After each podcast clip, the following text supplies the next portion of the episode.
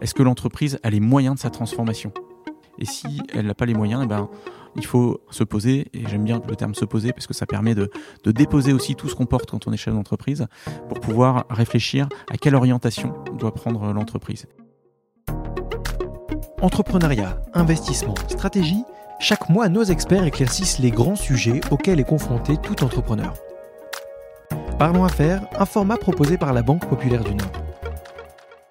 Raphaël Cavois, bonjour. Bonjour César. Alors vous êtes directeur de l'ingénierie financière à la Banque Populaire du Nord et dans cet épisode on va se poser une question simple. Est-il encore temps de vendre son entreprise? Vous êtes vous-même confronté régulièrement à ce sujet dans les opérations de fusion-acquisition que vous menez avec la Banque Populaire du Nord. Pour commencer, parlons peut-être du paysage financier actuel. Alors voilà, on enregistre cet épisode en mars 2023. D'un point de vue valorisation, quel est l'état du marché aujourd'hui? Alors, globalement, le marché reste bien orienté parce qu'on constate encore des valorisations qui restent fortes. On est encore sur des métriques, hein, des chiffres au 31 12 21. On commence à voir les atterrissages 2022 euh, qui sont plutôt bien orientés en règle générale. Il y a des entreprises qui surperforment, d'autres qui ont euh, connu un exercice 22 plutôt en retrait, et certains secteurs d'activité qui sont quand même plus sinistrés qu'il était déjà avant Covid. Cette période Covid, finalement, euh, il est important de revenir dessus quand on parle de valorisation, puisqu'on travaille encore avec des chiffres de 2020, 2021, parce qu'on regarde plusieurs années en arrière, et puis on regarde après le potentiel potentiel mmh. de ces entreprises. Et euh, force est de constater que le Covid a pas mal pollué, entre guillemets, les chiffres des, entreprises sur l'exercice 20 et 21 et qu'il faut les retraiter et que l'exercice 22, ça devient en fait le premier exercice un petit peu plus normal, entre guillemets, en le comparant à celui de 2019, et ce qui nous permet d'avoir un regard un peu plus neuf, en fait, entre guillemets, sur la, la FUSAC. Mais en tout état de cause, le marché reste bien orienté parce qu'il reste encore appétant, notamment la partie acquéreur, que ce soit les industriels qui cherchent à faire des acquisitions et qu'on continue à accompagner, que ce soit en financement ou en levée de fonds hmm. également, puisque ces opérations que l'on mène de front pour pouvoir euh, réaliser des acquisitions, et y compris auprès des fonds d'investissement de la région et euh, des fonds d'investissement euh, plutôt parisiens qui continuent à regarder avec bienveillance les entreprises de la région je comprends qu'il y a quand même malgré tout deux tendances qui se dessinent. Une tendance plutôt positive pour certains secteurs qui ont profité au fond euh, de la dynamique du Covid. On pense à la santé, à l'éducation. Et puis il y a une tendance plus fragile pour euh, les secteurs qui ont souffert de la crise énergétique, c'est ça? Alors, je parlais de Covid tout à l'heure. Donc, le Covid a déjà euh, pu faire un peu de ménage, un peu d'arbitrage entre euh, les secteurs d'activité qui étaient plus fragiles.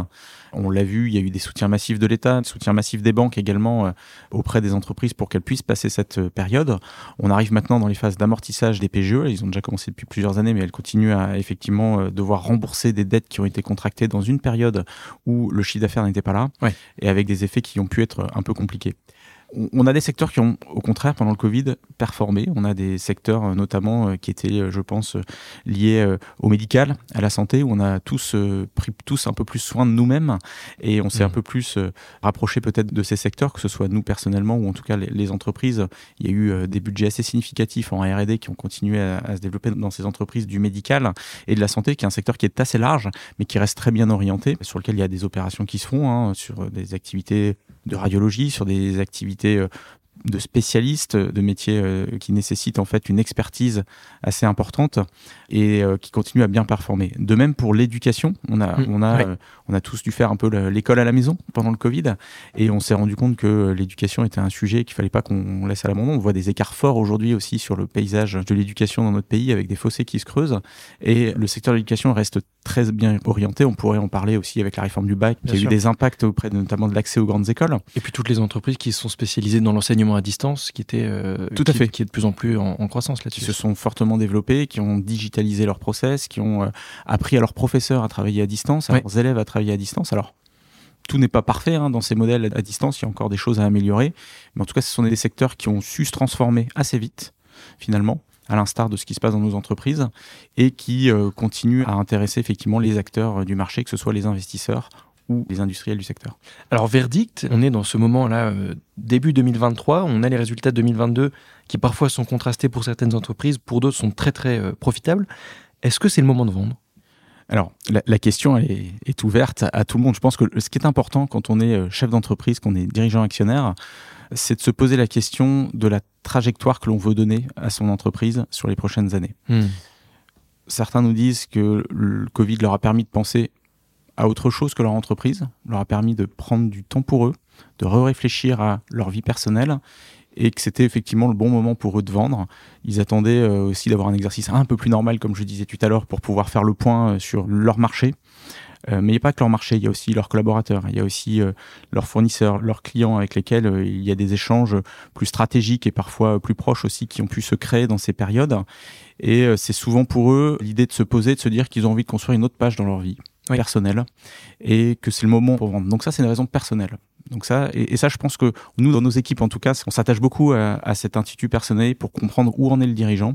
Et euh, pour des raisons personnelles, on peut vouloir vendre. Oui, donc ce que je comprends, c'est que si au fond, on a envie de vendre son entreprise pour partir à la retraite ou pour faire un autre projet de vie, à ce moment-là, il n'y a pas de raison particulière d'attendre. Euh, faut, Exactement. faut foncer. Ça, ça a toujours existé, mais là, je pense que ça s'est renforcé en fait sur ces dernières années. Ensuite, il faut, comme je disais tout à l'heure, suivre un petit peu les tendances de son secteur. Est-ce que son secteur est en, forte performance? En forte performance, ça peut être l'occasion euh, de s'analyser, de se voir comment on se positionne sur ce secteur justement, et quelles sont les perspectives qu'offre le secteur d'activité, d'une part pour l'entreprise dans la taille où elle est, mais aussi sur les futurs marchés qu'elle pourrait atteindre et comment mmh. elle pourrait les atteindre, ces marchés. Est-ce qu'elle a les moyens de les atteindre ou est-ce qu'il faut qu'elle s'adosse? Elle s'adosse, c'est-à-dire ça peut être une ouverture de capital, mais ça peut être aussi euh, une structuration de dette différente. Et ça, pour ça, c'est aussi intéressant de se poser avec ses conseils pour pouvoir déterminer comment l'entreprise se positionne. Et ça peut être aussi le moment de sortir puisque les valorisations sont fortes à l'instar, quand il y a eu des secteurs d'activité qui ont été plus chahutés, je pense notamment euh, au-delà du, Covid sur l'exercice 22, l'inflation, la hausse des coûts énergétiques a eu des impacts notamment sur les activités plus industrielles ou plus artisanales. Le bilan 22 va forcément s'en être retrouvé un petit peu dégradé, donc il faut sans doute temporiser s'il y a une session qui était envisagée en tout cas en 23. C'est l'occasion encore une fois de se poser avec ces conseils pour euh, réfléchir à cette stratégie de session éventuelle, d'adossement ou au contraire de réinvestissement? C'est une vraie question qui se pose au fond. Est-ce que aujourd'hui on n'a pas un risque aussi que la crise énergétique s'aggrave sur 2023 et au fond que la situation qui est déjà euh, détériorée en 2022 s'aggrave sur cette année? Alors, je n'ai pas de boule de cristal, encore une fois. Hein. C'est sûr. Et il est toujours difficile de se positionner, de répondre à ce type de questions dans le contexte qui reste incertain hmm. d'un point de vue euh, énergétique, inflationniste. On vit des polycrises, en fait on vit des polycrises et aujourd'hui le chef d'entreprise doit faire face à des éléments incertains, des éléments imprévisibles. Et pour ça, il faut qu'il réfléchisse à une stratégie qui lui permette d'avoir des réserves financières d'une part, de comprendre quelle est la finalité de son business model vis-à-vis de ses clients, de ses fournisseurs, de bien réfléchir avec eux dans les orientations qu'il souhaite prendre pour s'assurer que son modèle, à tout moment, il puisse, euh, entre guillemets, se retrouver grandi. la crise énergétique pourrait aggraver effectivement les modèles industriels. La vertu qu'on voit en tout cas, de, sur tous ces impacts énergétiques inflationnistes, c'est que ça a permis aux chefs d'entreprise, aux directeurs financiers de se poser sur leur modèle économique, hmm. de redéfinir sans doute leur stratégie d'achat, leur stratégie de consommation, et euh, d'investir dans l'énergie plus verte, plus durable, et de prendre des positions aussi importantes avec leurs euh, fournisseurs d'accès énergétique de façon à figer le coût énergétique sur des durées plus longues. Alors on viendra justement sur le sujet euh, de la performance environnementale dans quelques instants. Vous, dans votre quotidien de fusion-acquisition, de M&A, est-ce qu'il y a des choses qui ont profondément changé depuis le Covid?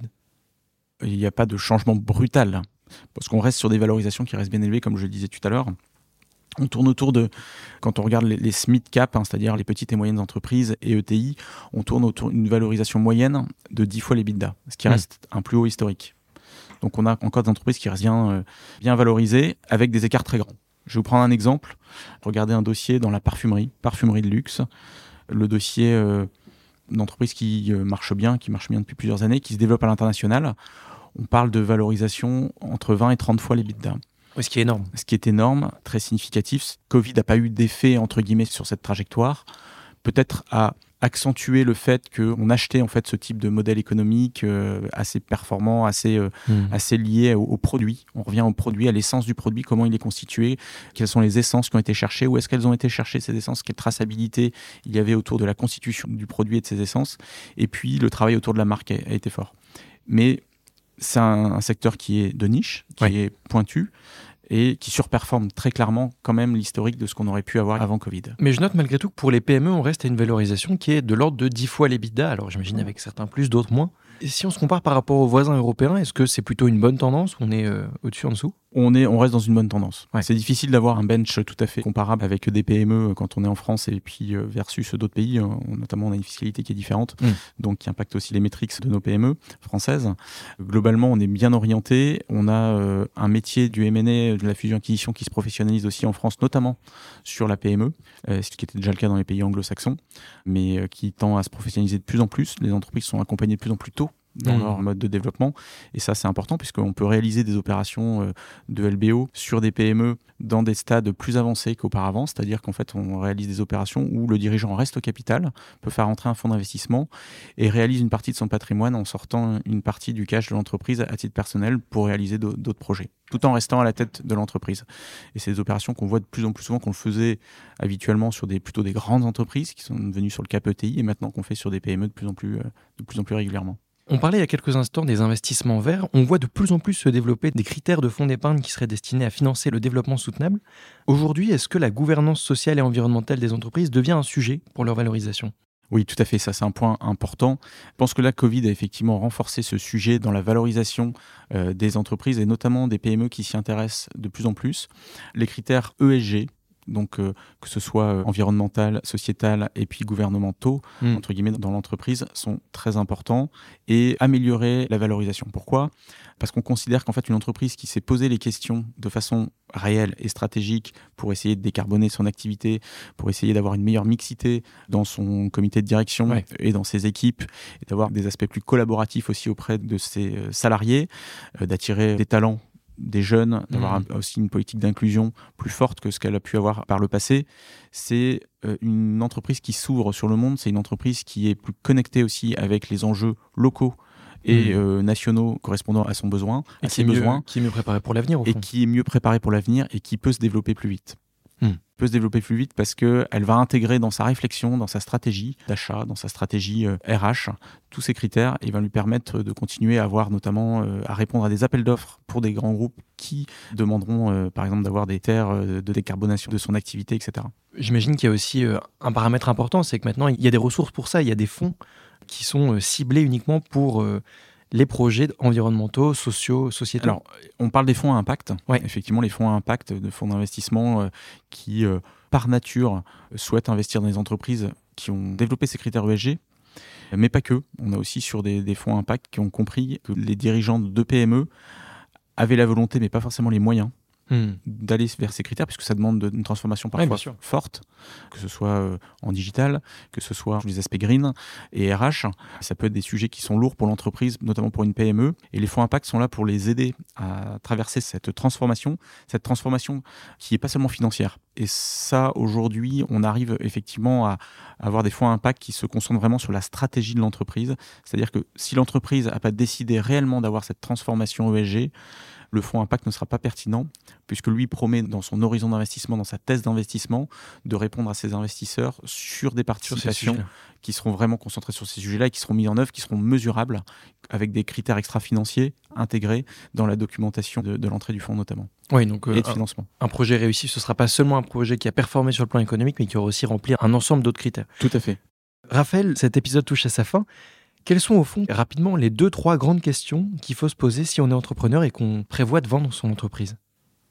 Est-ce qu'on reste animé tous les jours par le projet de l'entreprise? Ça, je pense que c'est une question. Un chef d'entreprise aujourd'hui qui est plus animé par le, projet de son entreprise, soit parce que son projet doit évoluer, soit parce que lui-même peut passer à autre chose. Et ça, je pense que très clairement, c'est un point qui est, fort. Est-ce qu'il est animé par ce projet au jour le jour? Hmm. Puisque être animé, c'est pouvoir embarquer ses équipes, c'est pouvoir embarquer euh, tout son écosystème, hein, fournisseurs, euh, clients. Euh, et, ça, il faut, il faut le porter. Et on sait que les épaules des chefs d'entreprise, notamment des PME, sont lourdes. En tout cas, elles doivent porter des choses assez lourdes. Elles sont robustes, mais il faut pouvoir rester animé sur son activité. Donc ça, je pense que c'est une question importante à se poser. Ensuite, de regarder ce qui se passe sur son marché. Et déjà de mmh. bien le connaître. Hein. Un chef d'entreprise doit parfaitement connaître son marché, les acteurs, mais pas seulement les acteurs qui sont euh, locaux ou nationaux. Hein. Regardez euh, effectivement les acteurs internationaux, puisqu'il y a des acteurs qui peuvent s'installer euh, tous les jours, qui peuvent être aussi des leviers de croissance pour eux-mêmes. Et il faut s'inscrire dans cette dynamique de savoir comment l'entreprise va se positionner dans les prochaines années. C'est un point important. et ensuite, je dirais, est-ce que l'entreprise a les moyens de sa transformation? Si elle n'a pas les moyens de sa transformation, il faut réfléchir rapidement, se poser, et j'aime bien le terme se poser parce que ça permet de, déposer aussi tout ce qu'on porte quand on est chef d'entreprise pour pouvoir réfléchir à quelle orientation doit prendre l'entreprise. Et si elle n'a pas les moyens, eh ben, les conseils sont là aussi pour aider à trouver les moyens, que ce soit un adossement en levée de fonds, mais ça peut être aussi euh, par de la dette. Il y a mmh. différents mécanismes de dette qui existent aussi euh, en parallèle, parce qu'on comprend le sujet de la dilution du chef d'entreprise, qui est toujours un point important. Mais ça peut être aussi euh, en s'adossant à des, groupes plus importants et avoir une nouvelle trajectoire pour le, le dirigeant actionnaire. Merci Raphaël. Merci. Merci d'avoir écouté cet épisode. Vous souhaitez en savoir plus Votre conseiller en gestion du patrimoine se tient à votre disposition pour réaliser avec vous un point personnalisé. Parlons Affaires, un podcast proposé par la Banque Populaire du Nord. Ce podcast constitue une présentation commerciale à caractère purement informatif et ne peut être considéré ni comme une offre de vente ou d'achat de titres ou une offre de placement, ni comme un conseil en investissement, ni comme de la recherche ou de l'analyse financière.